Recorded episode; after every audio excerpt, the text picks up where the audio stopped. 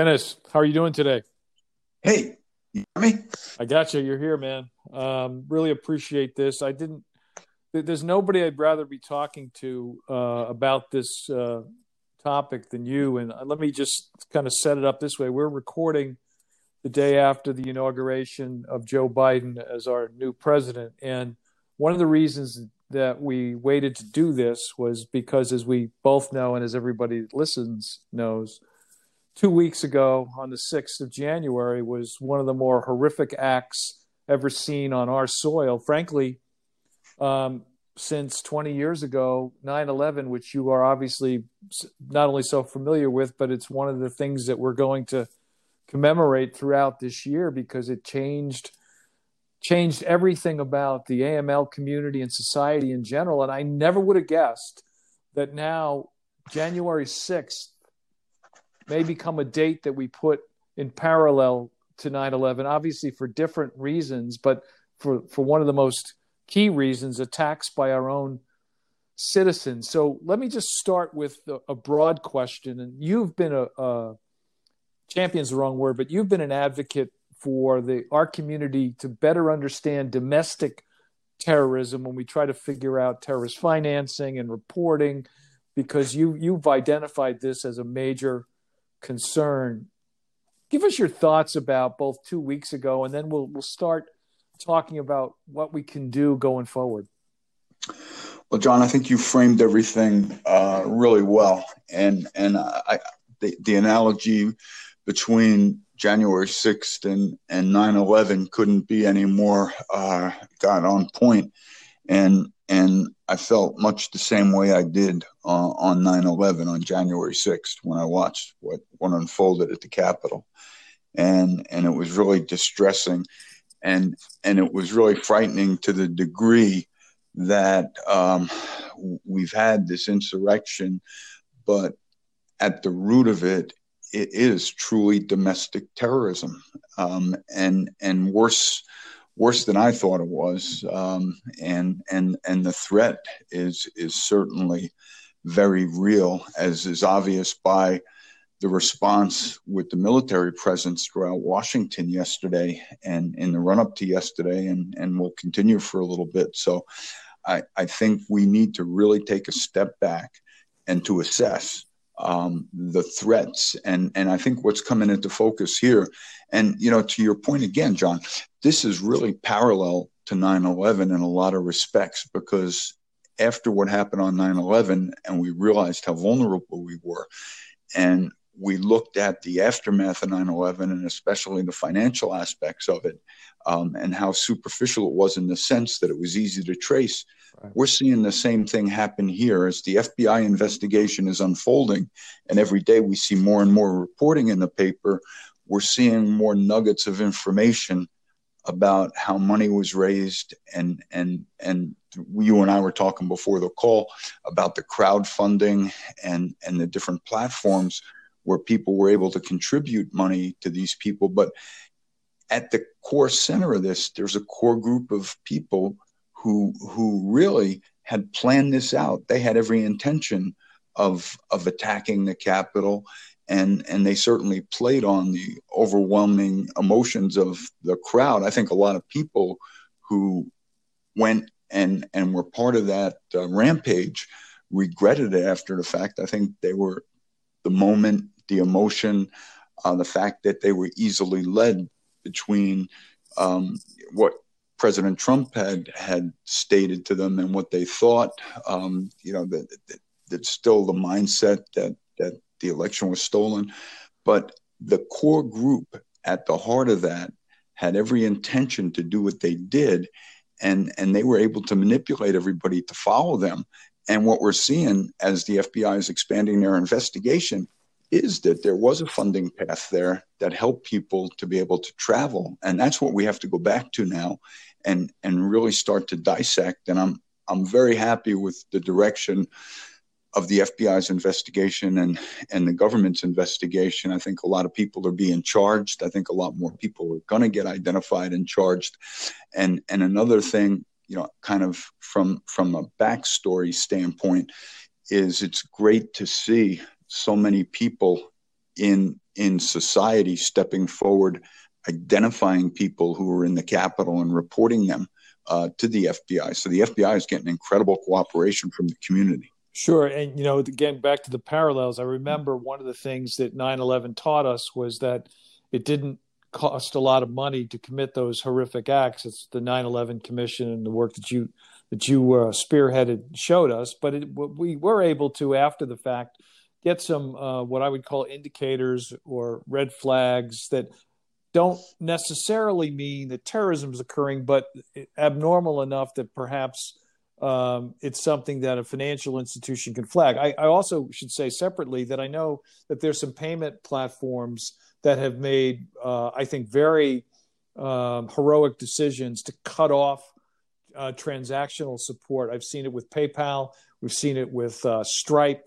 Um, I saw a story recently, I think, that you shared with me that uh, Discover, uh, the credit card uh, entity, they are no longer processing payments for the groups that uh, used what was called, at least in the in the press, a, a Christian website, where that yep. some of those funds were being diverted uh, to pay for buses and transportation. So, sort of similar to 9/11, when you worked with the financial sector, and and we were, you know, very quick to volunteer our information and time and try to make adjustments we're seeing we're seeing that here too. So if there's any sort of silver lining to this black black cloud is that uh, the private sector has stepped up, and to your point, uh, social media has made it even easier, obviously, to identify, sadly, friends and neighbors and people in our in our neighborhoods that were part of this. So all of that together gives me gives me some hope. Uh, but I have to think at the end of the day, the scariest part of it is these domestic terrorists look like you and me. And you know, uh, while I don't disagree with you that some were there and just got caught up in it. I think we also know there were so many that had military garb, right. that had weapons. I mean, that part is really hard to understand. Yeah, and you know, John, I, I just coincidentally, I was reading. Um, I, I subscribe to Stratfor, which is a um, intelligence service, basically a public intelligence service, and and the experts there are all are, are former military and former uh, government and State Department, and and they put together a really nice uh, kind of uh, a taxonomy on right wing extremists, and, and it's more applicable to the problems in Europe. Unfortunately, Europe is going through what we're going through here right. for much the same reasons. But what they have, if if you can envision a pyramid basically, and divide the pyramid going up into four quadrants and at the bottom quadrant, you've got sympathizers. Then in, in the next quadrant, the second, fourth, uh, activists. Then as you're going up, extremists, and then terrorists. And I think that's what transpired. If if you look at that, the January sixth um, attack, I, I think at the core you've got that core group of sympathizers, and as you work your way up through extremists to terrorists, that's exactly what we had. So, to your point, I think that most of those people that wound up in the Capitol were out and out extremists, or that core group were terrorists, and and those others that kind of got strung along were somewhere between sympathizing and and activists, and and on the border certainly of being an extremist.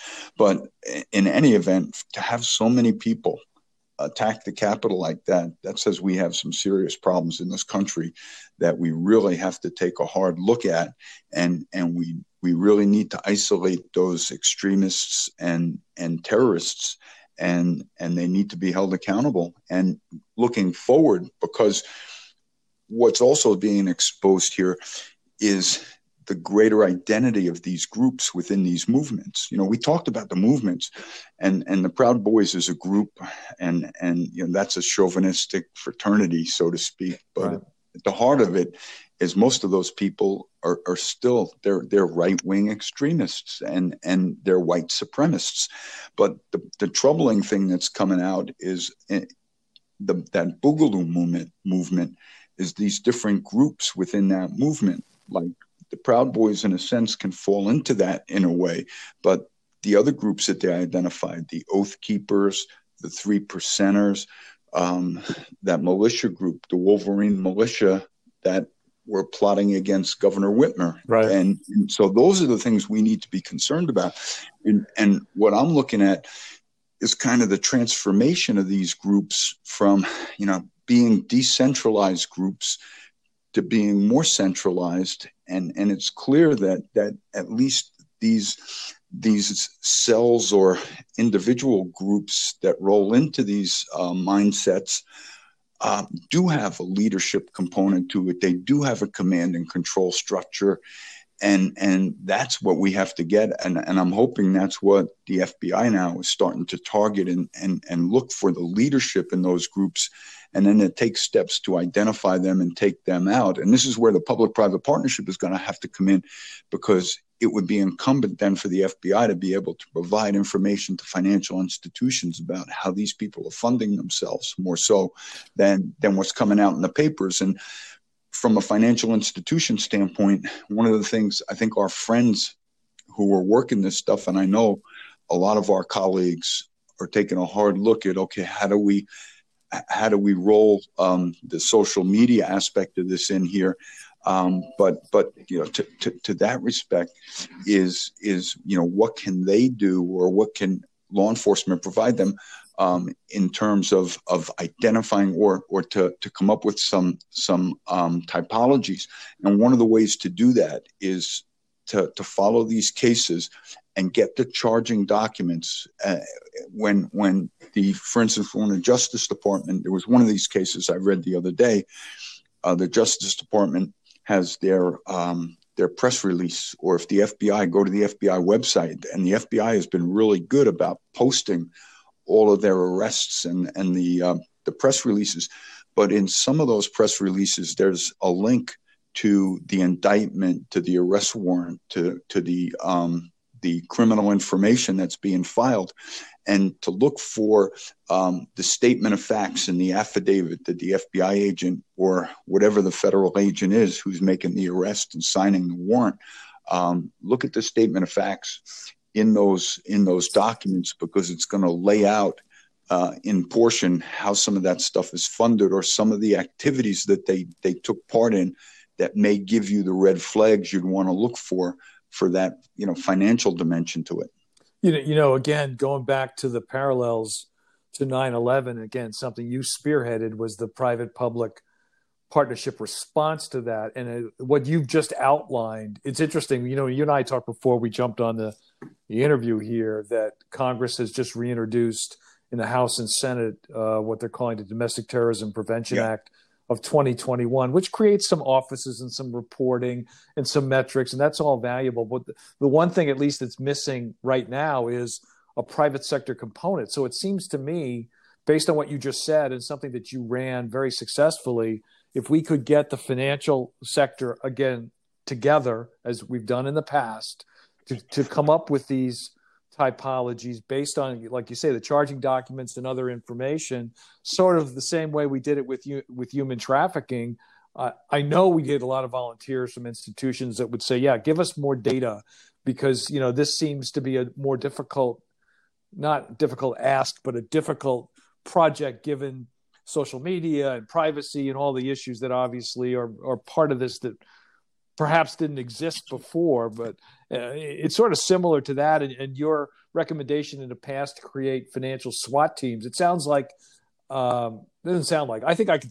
I think in this case, I could speak for our community, the private sector. We would be more than willing to step up and be part of projects that would identify domestic terrorism from the financial standpoint and get better at reporting activity on SARS or or or, or state um, you know, uh, uh, state reporting requirements. It seems to me that this would be, while difficult to do, easy to organize. Yeah, and and I, I, I would hope that something like that would come about, and and I know that there's been some outreach and some information has sure. been disseminated from from law enforcement um, out to the financial institutions, but but they they really need to make a concerted effort in this regard, um, and and and really establish those lines of communications and and and to your point before the proposed legislation is a good first step right. but but it, as as always it seems to lag because it leaves out the most important component being the financial community and that that that nexus with financial intelligence that the the, the banks and and everybody in this space uh, has access to and and has right at their fingertips that that that that database so to speak with with all of that financial intelligence with which would be so valuable today do you realize if if you know i'm looking for a lot of this information how valuable the credit card information would be right now right. or um, the monies that were expended to travel to dc to help to, again to help close out that loop is to you know how, how did these people travel here did they fly? Did they come by bus? Did they, you know, what what were the arrangements there? And you know that that type of information, those nuggets of information, the fragments, that helped us in, immensely after 9/11 because we were able to put together an incredible timeline. And I would think that that's what the bureau's got to be doing here is reassessing and reestablishing um, where the key nodes are um, with with the, the the organized players that they've identified within whatever type of command and control they had, um, and and from there to, to to kind of work out to all of the points of contact, you know, with those known leaders or or people that were part of that core group.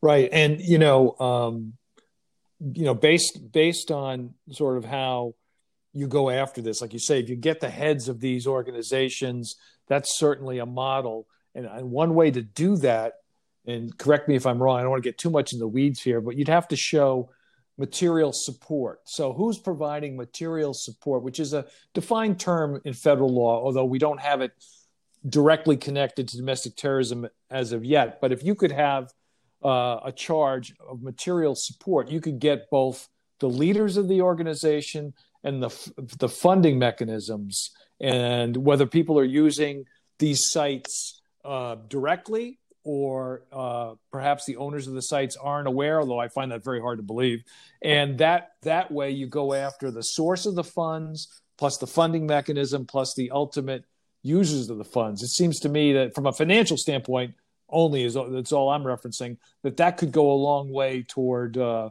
kneecapping some of these folks Oh, there's no question about that. That would, and that's you know that's what I'm hoping is going to come out of this is that there'll be more legislative efforts and and consideration given to a material support statute of some sort that's that's specific to domestic acts like what we saw on January 6th because if there was a if there was a material support um, statute that was applicable to this situation when the first person got arrested um, for for providing any type of financial support or you know material support is even broader than financial support. Right. It's actually your, your own service that that you were yourself were going to serve um, in furtherance of the act um, that that goes to material support but the point would be especially if you were just one of the people who were donating to the cause. You're not traveling there, but you know what?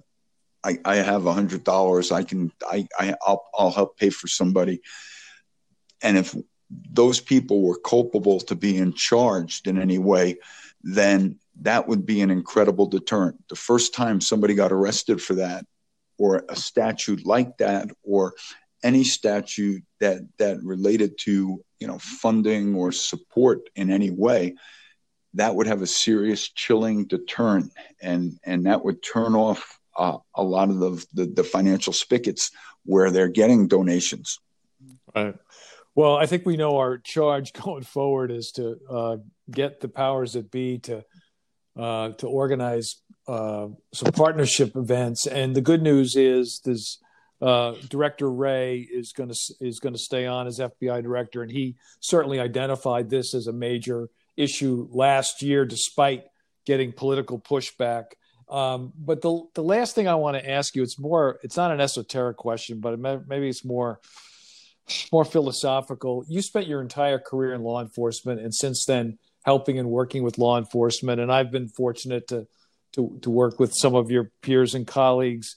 I think the thing that's that's uh, frustrating and both sad, maybe even depressing, is the number of law enforcement or military types uh, that we've discovered have been part of these uh, these attacks. Uh, and even though um, the majority of all of them are, are, great, great Americans and all that, what what do we need to do?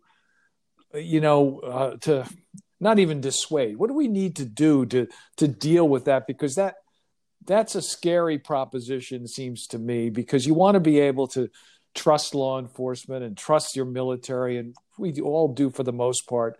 But more and more, the examples that we saw from two weeks ago, you see that, and again, a small group, obviously not the majority of people, but coming from law enforcement as you did, what's your, what's your take on this? What, what do we need to be doing as a society?